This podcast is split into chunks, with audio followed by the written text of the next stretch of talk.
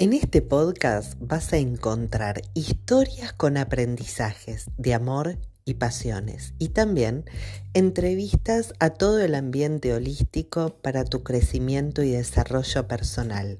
Son programas ya emitidos en la radio de Madrid, así que te invito a seguirme y que lo disfrutes.